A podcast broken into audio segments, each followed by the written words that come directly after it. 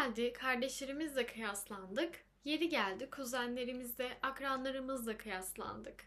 Ya da sahip olduklarımız ve diğerlerine sahip olduklarıyla kendimizi kıyasladık. Hangimizin kaç evi var? Kaç metrekare evlerde oturuyoruz? Hangimizin evi daha pahalı? Hangimizde kaç model araba var? Hangi cep telefonunu kullanıyoruz? Hangimizin yetenekleri var? Kaçımız daha yetenekli? Kaçımız daha başarılı? Bu ders acaba kim AA ile geçti? Kaç kişi FF ile kaldı acaba? Hangimiz daha önce evlenecek? Hangimiz daha önce mezun olacak ve hangimiz daha önce iş bulacak? Acaba hangimiz daha çok para kazanıyor? Gibi milyonlarca örnek verebilirim kıyaslamak üzerine. Evet, bugün hayatımızın her noktasına sirayet etmiş kıyas yapmak ile ilgili konuşacağız. Evet dostlarım, hoş geldiniz yeni bir podcast bölümüne. Az önce sıraladığım örneklerin hiçbirine denk gelmediyseniz çok şanslısınız. Ki öyle bir insan olacağını pek düşünmüyorum ama mutlaka şuna denk gelmişsinizdir. Komşu çocuğuyla kıyaslanmak. Her zaman başarılı olan, derslerinde de, hayatında da başarılı olan, hepimizin kıyaslandığı o meşhur komşu çocuğuyla kesin bir anımız vardır. Eğer diyorsunuz ki Buse ben hiçbir zaman küçüklüğümde komşu çocuğuyla kıyaslanmadım. Bir dönüp düşünün belki o meşhur komşu çocuğu siz olabilirsiniz. Neyse bugün kıyas yapmak üzerine konuşacağız. Haydi gelin başlayalım. Şimdi öncelikle hayatta hemen hemen her şeyi kıyaslarız az önce dediğimiz gibi. Büyük, küçük, uzun, kısa, işte dalgalı, düz gibi. Ve bunlar kıyas yapmak bizim hayatımızı da kurtarabilecek türden olabilir. Örneğin suyun sıcaklığını ve soğukluğunu bilmeliyiz ki üşümekten ya da kendimizi yakmaktan koruyabilelim. Ya da bir arabanın hızlı mı yoksa yavaş mı hareket ettiğini kestirebilmeliyiz ki işte olası kazaları önleyebilelim gibi. Fakat şurada da şunu eklemek istiyorum. Her zaman da söylerim bunu. Hiçbir şey dozunu aşmamalı. Ne çok olmalı ne çok az olmalı. Kıyası çok az yaparsak az önce verdiğim örnekler gibi hayatımız tehlikeye girebilir. Fakat çok fazla yaparsak da ruhsal bozukluklara, ruhsal sorunlara yol açabiliriz. Yani burada temel mottomuz şu olmalı her zaman. Çoğu zarar, azı karar. Kıyas bende yok onda var e, meselesidir aslında. Genelde çünkü bizde olmayan şeylere yani çoğunlukla bizde olmayan şeylere imreniriz ve onları elde etmeye çalışırız. Bir nevi eksiklik, yetersizlik duygusu oluşturabilir kıyas bizde. Mesela şu cümle kalıpları hepimize çok yakındır. O bile yaptıysa ben de yaparım. O benden daha güzel, daha güçlü, daha zengin, daha başarılı. Onun daha güzel bir evi var. Onun daha iyi bir işi var. Onun benden çok daha iyi bir fiziği var. Daha daha daha. Her zaman bir üst daha var aslında. Peki kişi kendini neden kıyaslar? Neden kendimizi başkalarıyla kıyaslıyoruz? Kişi kendi değerini ölçmek için aslında kendini kıyaslıyor. Ne demek istiyorum? Biz insan olarak kendimizi değerlendirme ihtiyacı gidiyoruz. Kendimizi diğerleriyle kıyaslıyoruz çünkü kendimizi değerlendirme ihtiyacı hissediyoruz. Kendimiz hakkında bilgi sahibi olabilmemiz için bazı bilgiler edinmemiz gerekiyor. Mesela kilolu olup olmadığınızı anlayabilmeniz için bir başkasıyla kendinizi kıyaslamanız gerekiyor.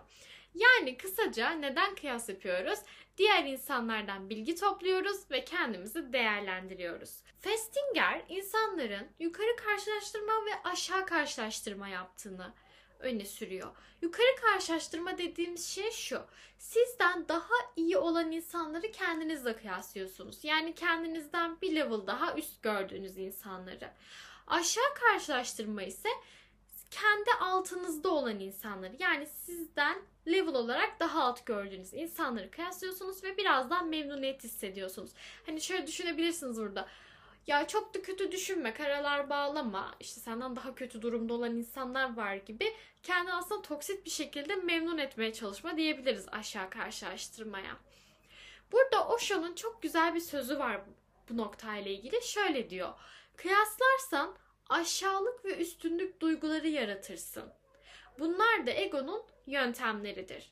Yani kıyaslamak mutsuzluğun başlangıcıdır dostlarım. Kişiliğiniz, hedefleriniz ve öncelikleriniz ile siz sizsiniz, onlar ise onlardır işin özünde. Burada karşımıza şöyle bir soru çıkıyor. Kıyas yapmak doğuştan mı geliyor yoksa biz kıyas yapmayı öğreniyor muyuz? Gelin buna cevap arayalım.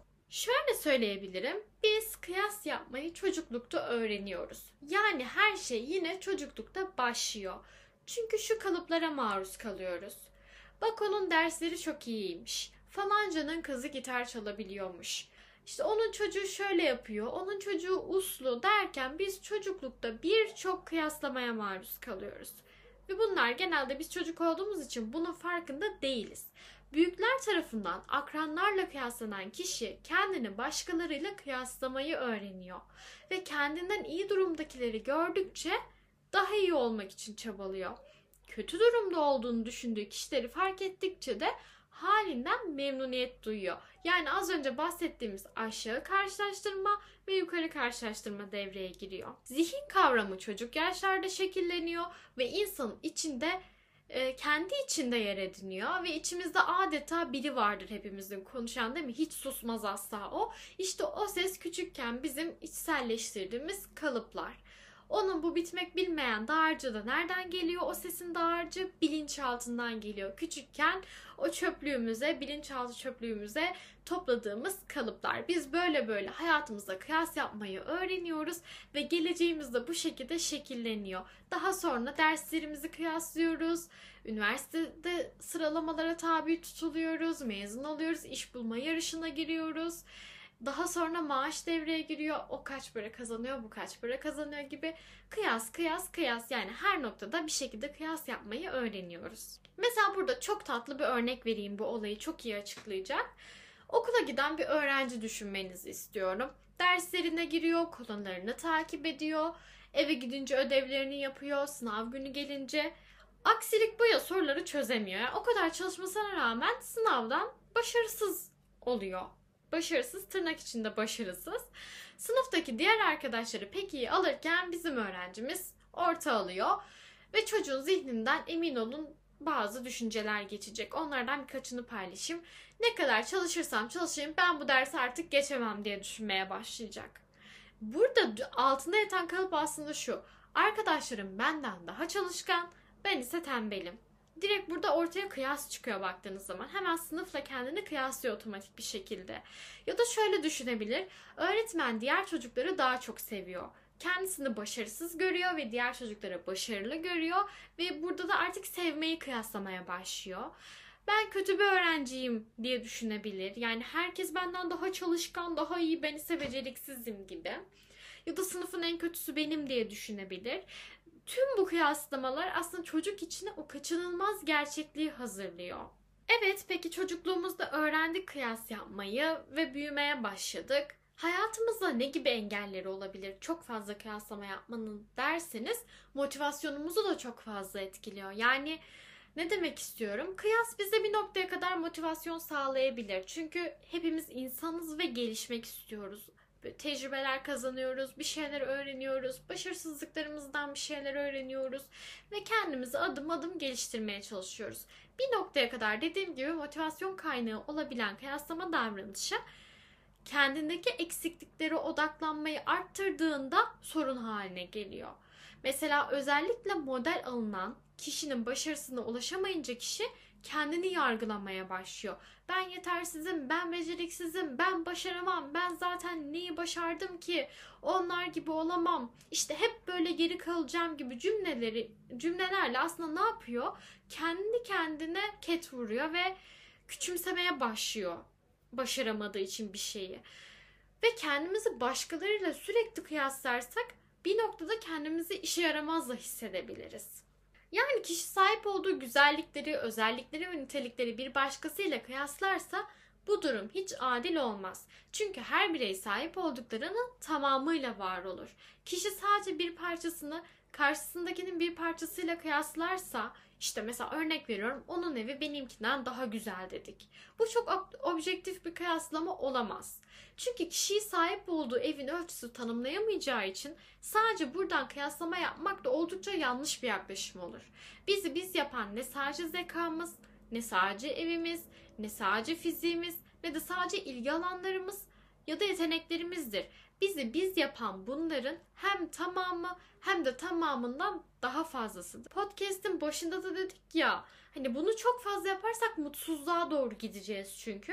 Kişiliğiniz, hedefleriniz, öncelikleriniz ile siz sizsiniz. Onlar ise onlar. Yani Bu noktada kıyası çok da kaçırmamak lazım. Bir noktaya kadar motivasyon olarak kullanmak önemli. Size harekete geçirmede işe yarayabilir. Ama dozunu kaçırdığımız noktada bizi mutsuzluğa, tatminsizliğe doğru da götürebilir. Ve karşılaştırma yani kıyasla ilgili şöyle bir söz var. Karşılaştırma yapmak neşe hırsızıdır demişler. Benim çok sevdiğim bir görsel var. Burada ondan bahsedeceğim. Yani bu konuyu çok güzel özetleyecek. Bir tane yaya var. Yanından geçen bisikletliye özeniyor. Diyor ki keşke bisikletim olsa ne güzel işte bisiklete biniyor. Bisikletteki adam bir motorluyla karşılaşıyor. Diyor ki ne kadar güzel motor var. Keşke benim ya ben de bisiklete biniyorum ya. Keşke motorum olsa diyor. Sonra motorlu arabalıyla karşılaşıyor. Diyor ki keşke arabam olsa ya. Üf, diyor ben hala motordayım. Araba alamadım falan diye düşünürken arabadaki de uçak sahibine özeniyor. Ne güzel uçağı var diye ona özeniyor, ona imreniyor. E, dolayısıyla bu kadar fazla biz hani kendimizi kıyaslamaya başlarsak artık sahip olduğumuz hayattan tatmin alamamaya başlarız. Çünkü her zaman bir üst level daha vardır. Yani sürekli bir üst levele ulaşmaya hedef alırsak bulunduğumuz her konu bizi bir nokta tat, bir noktada tatmin eder. Ama yani çok kısa bir noktada tatmin eder. E ne olur böylelikle de minnet duymayı unuturuz. Yani sahip olduklarımızın değerini bilmeyi ve minnet duymayı unuturuz. Bulunduğumuz durum bize tat vermemeye başlar. Beyhan Budak'ın burada dinlediğim böyle çok tatlı bir örneği vardı. Ondan bahsedeceğim. Diyor ki Beyhan Budak, belki diyor önünde şu an dünyanın en güzel çorbası var. Onu içiyorsun. Ama o an sinek düşüyor içine o çorbanın diyor. Ne olurdu? Tam bir hayal kırıklığı olurdu. Yani gerekirse dünyanın en iyi çorbası olsun ama o sinek düştüğü an o sizin tadınızı kaçırmasına yetiyor aslında. Ve burada bir tane örnek veriyor. Diyor ki Amerika Amerika'da bir şirkette çalışan biri var işte. Patronunun yanına gidiyor. Yani yıllık planlanıyor maaşları. 300 bin alıyorum. Fakat bu maaş diyor beni tatmin etmiyor diyor patronuna. Patron da diyor ki Peki diyor bu işe girerken en başta senin beklentin neydi ücret olarak? Diyor ki 100 bin dolardı diyor. Yani 100 bin dolar almak bile benim için çok yeterliydi diyor. Patron şaşırıyor diyor ki peki sen şu anda beklentinin 3 katı kadar maaş alabiliyorken seni tatmin etmeyen şey ne diyor? Çalışan diyor ki şu karşıda gördüğünüz kişi diyor tam diyor 305 bin dolar maaş alıyor diyor. Yani bu aradaki 5000 dolarlık fark çorbadaki sinek oluyor. Ne yapıyor? Kendini kıyaslıyorsun. O benden 5000 dolar fazla alıyor dediğin anda senin o noktada neşen çalınıyor aslında. Burada şu çok önemli. Şunu anlamak çok önemli. Her şey kendine özel, amacına göre değerlidir. Elma ile armut, armut ile karpuzu kıyaslayamayız. Yani bu adil bir kıyaslama olmaz. Her birinin nasıl rengi, kokusu, görüntüsü, tadı farklıysa kıyaslanamazlar yani. İnsanlar da aynı şekilde birbirlerinden farklı ve özeldirler. Bu nedenle bu adil bir kıyaslama olmaz. Zaten doğada olan hiçbir şey birbiriyle kıyaslanmaz. Yani ağaç kendini çiçekle, kuş kendini aslanla, aslan kendini zürafayla kıyaslamaz. Kıyas yapmak zaten insana özgür bir şey. Her biri sahip olduğu özellikle yaşam içinde keyifle var olur. Kıyaslama insanlara mahsustur. Çünkü kıyaslamanın temel sebebi kendi düşüncelerimizdir. Yani ilk başta değiştirmemiz gereken şey düşünce yapımız. Dostlarım şunu unutmayın. Şu örneği unutmayın. Jilet keskindir ama bir ağacı kesemez. Balta güçlüdür ama bir insanı tıraş edemez. Her şey kendi özel amacına göre değerlidir kendini başka insanlarla kıyaslamaktan vazgeç. Mesela burada atomik alışkanlıklarda okuduğum bir parça vardı. Orada çok başarılı sporculardan bahsediyordu. Ee, ben şu an çok net hatırlamıyorum ama hani bir atletik sporcudan bahsediyor, bir de yüzme sporcusundan bahsediyor. Bakın yüzme sporcusunun kas boylarından bahsediyor. Yani yüzmede miydi, atletizmde miydi tam hatırlamıyorum. Yanlış bilgi vermeyeyim kas boylarının uzun olması dezavantaj sağlıyormuş. Dolayısıyla yüzmede başarılı olan kişi atletizmde başarılı olamıyor. Yani çünkü anatomik yapısı buna izin vermiyor. Atletizmde başarılı olan kişi yüzmede başarılı olamıyor verdiği örneklerde. Çünkü onun da anatomisi atletizme göre gelişmiş ve yüz, yüzmeye uygun değil. Bazı dezavantajları var yani. Dolayısıyla yüzmede şampiyon olan yüzmede değerli. Atletizmde şampiyon olan atletizmde değerli. Bir tane takipçimden gelen çok güzel bir cevap vardı. Onu paylaşacağım. Kıyas yapmakla ilgili bir soru sormuştum. Şöyle yanıt vermiş. Herkesin potansiyeli, dünyaya bakışı farklıdır. İnsan kendini keşfetmeli, kıyaslama gereksizdir. O kadar çok katılıyorum ki gerçekten öyle. Ya böyle güzel düşünen insanların beni takip etmesi, bana bir şeyler katması da o kadar hoşuma gidiyor ki. Buradan da sevgiler göndereyim herkese. Ay duygusal bir top oldum şu an. Neyse. Yani dolayısıyla hepimizin potansiyeli, gerçekleştireceği potansiyeli çok başka. Hepimiz kendimize özeliz ve özel amacımıza göre değerliyiz. Bunu unutmayın. Yani bir balığı yaşam ortamından çıkartıp ağaca tırmanmasını bekleyemeyiz. Bu çok anormal geliyor bize. Yani bunun olmayacağını biliyoruz. Ama birbirlerimizi o kadar yargılayarak kıyaslıyoruz ki balığı ağaca tırmanamadığı için yetersiz ya da beceriksiz olduğunu söyleyemeyiz. Çünkü onun doğası ve potansiyeli bu değildir. Lütfen her kendinizi yargılama, yargılayıcı bir şekilde kıyasladığınızda bunları hatırlayın. Balığın ağaca tırmanamayacağın doğasına ters olduğunu biliyorsanız lütfen siz de her birinizin hayatlarının farklı olduğunu unutmayın. Ve sosyal medya. Tabii ki de bunu buraya eklemesem olmazdı. Yani bu sohbete eklemesek olmazdı. Çünkü sosyal medya kıyası daha da arttırıyor.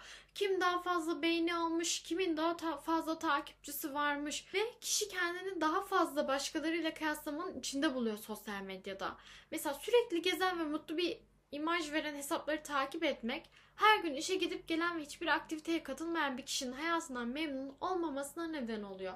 Zannediyoruz ki tek çalışan biziz. Tek mesai harcayan biziz. Diğer insanlar sürekli geziyor, bir şeyler yapıyor. İnanın atılan çoğu story daha önce daha önce çekilmiş ve şu an paylaşılan fotoğraflar bile olabiliyor. Yani sosyal medya anlık durumları bile yansıtmıyor. Her şey sadece o gördüğümüz ekran, yüzeysel ekrandan ibaret. Mesela ben de bazen iş yerinde giriyorum ve bakıyorum. Özellikle cumartesi günleri cumartesi çalışmak hiç hoşuma gitmiyor ama çalışmam gerekiyor. Bakıyorum sanki herkes cumartesi günü kahvaltıya gitmiş. Sonra kahvaltıdan sonra kahve storiesi atma sözleşmesi imzalamış. Yani sonra diyorum ki burası sanal bir dünya. Yani lütfen gerçeğe dön. Ya bunların belki birçoğu gerçeği bile yansıtmıyor. Daha önce çekilmiş fotoğraflar ha şu an gerçeği de yansıtıyorsa bırakın mutlu olan mutlu olsun. Onun o an yaptığı şeyi siz de ertesi gün yaparsınız ya da daha önce yapmışsınızdır. Bunları unutmayın. Sosyal medya çünkü hayatımızı çok fazla etkilediği için her anlamda buna kapılmamak çok önemli. Ve şunu unutmayın sosyal medyada herkes iyi anlarını paylaşıyor. Allah aşkına siz de öyle değil misiniz? Yani hepimiz güldüğümüz, kahkaha attığımız, eğlendiğimiz anları paylaşıyoruz. Ya da şöyle bir şey açabiliyor sosyal medya. Hayatınızda eksikliğini yaşamadığınız bir şeyi bile bir başkasında görüyorsunuz. En başta konuştuğumuz konuya dönüyor. Aa onda var bende yok meselesine dönüyor. Hiç eksikliğini yaşamadığınız bir şey bile arzu etmeye başlayabiliyorsunuz. Mesela diyelim ki hiç gitara ilginiz yok. Ama takip ettiğiniz biri gitar çalmaya başlamış, ukulele çalmaya başlamış. Diyorsunuz ki aa keşke ben de çalabilsem, ben de mi başlasam? Yani demek istediğim çok küçük bir örnek bu olabilir yani. Sadece kendimizi başkalarıyla kıyaslamıyoruz. Yeri geliyor kendimizi kendimizle bile kıyaslıyoruz. Mesela bir zamanlar çok zayıftım, şimdi şişmanım. Bir zamanlar cildim ne kadar güzelmiş, şimdi sivilceli. Bir zamanlar şöyleydim, şimdi böyleyim gibi o kadar çok kıyaslama yapıyoruz ki kendimizde de. Bana terapistim şey demişti bu konuyla ilgili. İnsan kendini kendisiyle bile kıyaslamamalı demişti. Bana çok garip gelmişti ilk duyduğumda. Çünkü hani hep şey deriz ya kimseyle kıyaslama kendini ya. Kendini illa bir şeyle kıyaslayacaksan kendinle kıyasla deriz. Ama o demiştik yani kendinle bile kıyaslama. Yani bu adil bir şey olmaz yine de. Çünkü o dönemki şartlarla şu anki şartlar aynı olmayabilir. Kıyas birçok değişkeni barındırıyor olabilir ve bu adil bir kıyaslama olmaz. Kendi gelişimin için karşılaştırmayı kullanabilirsin. Eğer hedeflerin, hayallerin adına gelişiyorsan, bir seneki önceki senle şimdiki sen arasında iyi anlamda gelişmeler varsa yani ne mutlu sana o şekilde yoluna devam et. Ama olabildiğince bile kendini kendinle kıyaslama. Peki hayatımızda kıyası yok edebilir miyiz? Sıfır kıyas mümkün değil çünkü bir nevi bizi hayatta da tutmak için bazı şeyleri kıyaslayabilmek gerekiyor. İlk başta bunları konuştuk. Fakat kıyası azaltabiliriz. Yani kıyası sağlıklı hale getirebiliriz kendimiz için. Bununla ilgili birkaç çözüm önereceğim size. İlk önce farkına varmamız gerekiyor. Yani kıyaslama çoğu zaman kontrolümüz dışında gerçekleşir. Otomatik yaparız bunu. Az önce verdiğim mesela bir sınavda başarısız olan çocuk üzerine verdiğim örnekte çocuk ne kadar çok otomatik düşünceler üretti. Bunun farkına varmalıyız ilk önce. Yani bunun tespitini farkındalıkla yapmalıyız. Ne düşündüğümüzü, ne konuştuğumuzu bilmemiz önemli. Kendinizi başkalarıyla kıyasladığınızı fark ettiğiniz zaman bunu not edin. Not defteri olur, telefon olabilir, herhangi bir yere not edebilirsiniz. Başta çok fazla karşılaştırma yaptığınızı göreceksiniz. Bu normaldir. İkinci olarak ne yapabiliriz? Karşılaştırmayı bırakmaya çalışmalıyız. Yani karşılaştırma yaptığınızı fark ettiğiniz her zaman onu durdurmaya çalışın. Ve e, o an bu durumu etiketleyebilirsiniz. Bu da işinizi kolaylaştırır. Bu bir kıyaslama diyebilirsiniz mesela yaptığınız, o an fark ettiğiniz bir kıyaslamaya. Çünkü bunu demek, etiketlemek var olan duruma uzaktan bakabilme şansı verecektir size. Bir de şunu unutmayın kendinizi başkalarıyla kıyaslıyorsunuz fakat onların neler yaşadığını bilmiyorsunuz. Onların hayatlarına dair özel detayları bilmiyorsunuz. Eğer bilseydiniz karşılaştırmalarınız kesinlikle değişirdi bence. Üçüncü olarak yapabileceğimiz şey süreci kabullenmek. Hayat doğrusal bir süreç değildir. Dertler, beklenmedik acılar ve çok daha fazla gereksiz stres var. Başarılı olmak istiyorsanız çalışmalısınız fakat şu an bulunduğunuz konumun kötü olmadığının farkına da varmalısınız. Yani insan bir şekilde gelişiyor. Hayranı olduğunuz insanın o konuma nasıl geldiğini bilmiyorsunuz. Büyük olasılıkla birçok pişmanlık, kalp kırıklığı ve hayal kırıklığıyla dolu bir süreçten geçti. Yani güllük gülistanlık bir şekilde geçmiyor kimsenin hayatı. Hayatın bir süreç olduğunu, hayatın hep neşe barındıran bir, bir şey olmadığını lütfen anımsatın kendinize sürekli. Ve doğrusal bir süreçte de inanın yaşamıyoruz. Tam her şey iyi gidiyor derken başka aksilikler çıkabiliyor. Dolayısıyla biz bir hayatın içinde akıştayız ve bu süreci olabildiğince kabullenmeye, doğal görmeye çalışın. Dördüncü olarak da minnet duymayı deneyin. Kendimizi başkalarıyla karşılaştırırken genellikle bizde olmayan şeylere odaklanırız demiştik. Fakat şunu da bilmek gerekir ki herkesin hayatında zorluklar var. Aynı zamanda herkesin hayatında harika giden şeyler de var. Minnettar olduğunuz şeylere odaklanabilmek için bir şükran günlüğü tutmayı deneyebilirsiniz. Sahip olduğunuz her şeyi yazdığınızda bakış açınız da değişecektir. Şükran günlüğü tutmak size zor geliyorsa her gün minnet duyduğunuz üç şeyi bir yere not edebilirsiniz. İnanın sahip olduklarınızı gördükçe tatmin yani hayata karşı olan tatmin duygunuz da gelişecek. Birisinin saçları sizden daha mı güzel? Benim saçlarım çok kötü demek yerine sağlıklı saçlarım var ve bunun için minnet duyuyorum demek çok başka bir bakış açısıdır. Bu kendinizi kandırmak değil. Gerçekten sağlıklı saçlara sahip olmak minnet duyulacak bir şey. Çevrenizdeki insanlar sizden daha mı başarılı? Ben beceriksizim yerine öğreniyorum ve kendimi geliştiriyorum diyebilirsiniz. Gerçekten minnet duydukça yani minnet duyacağınız birçok olguyu hayatınızda gördükçe daha mutlu, daha tatminkar bir hayat yaşayacağınızı söyleyebilirim size. Nereden biliyorum? Çünkü kendim de her gün deneyimliyorum. Duygu defteri tutuyorum. Duygu ajandam var.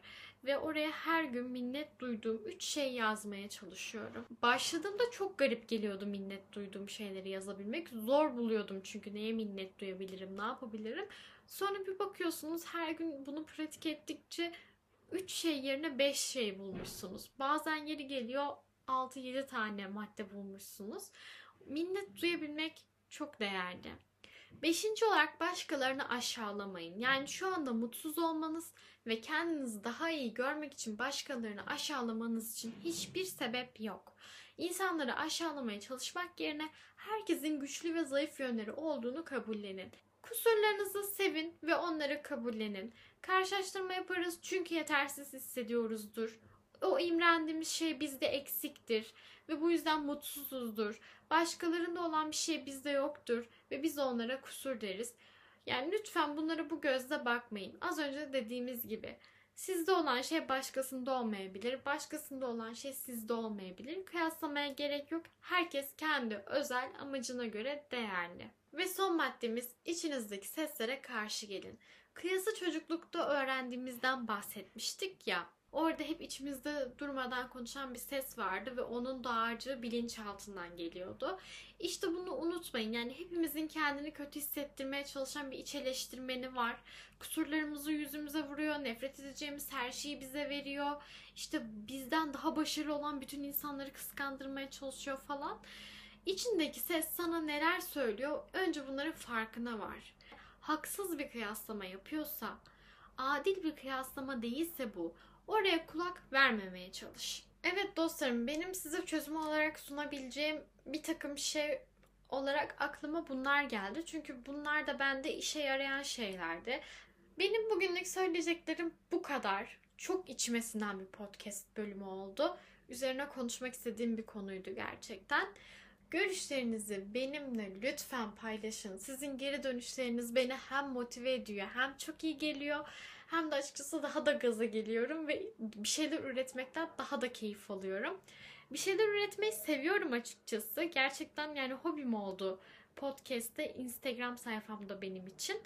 Sizlerle etkileşim kurmayı seviyorum. Ama bir de bunun geri bildirimi olunca tadından da yenmiyor gerçekten. Görüşlerini, önerilerini benimle insan olmak sayfamdan paylaşabilirsin. Oradan bana ulaşabilirsin. Sizleri seviyorum. Kendinize çok dikkat edin. Diğer podcastlerde görüşmek üzere. Sevgiyle kalın. Hoşçakalın.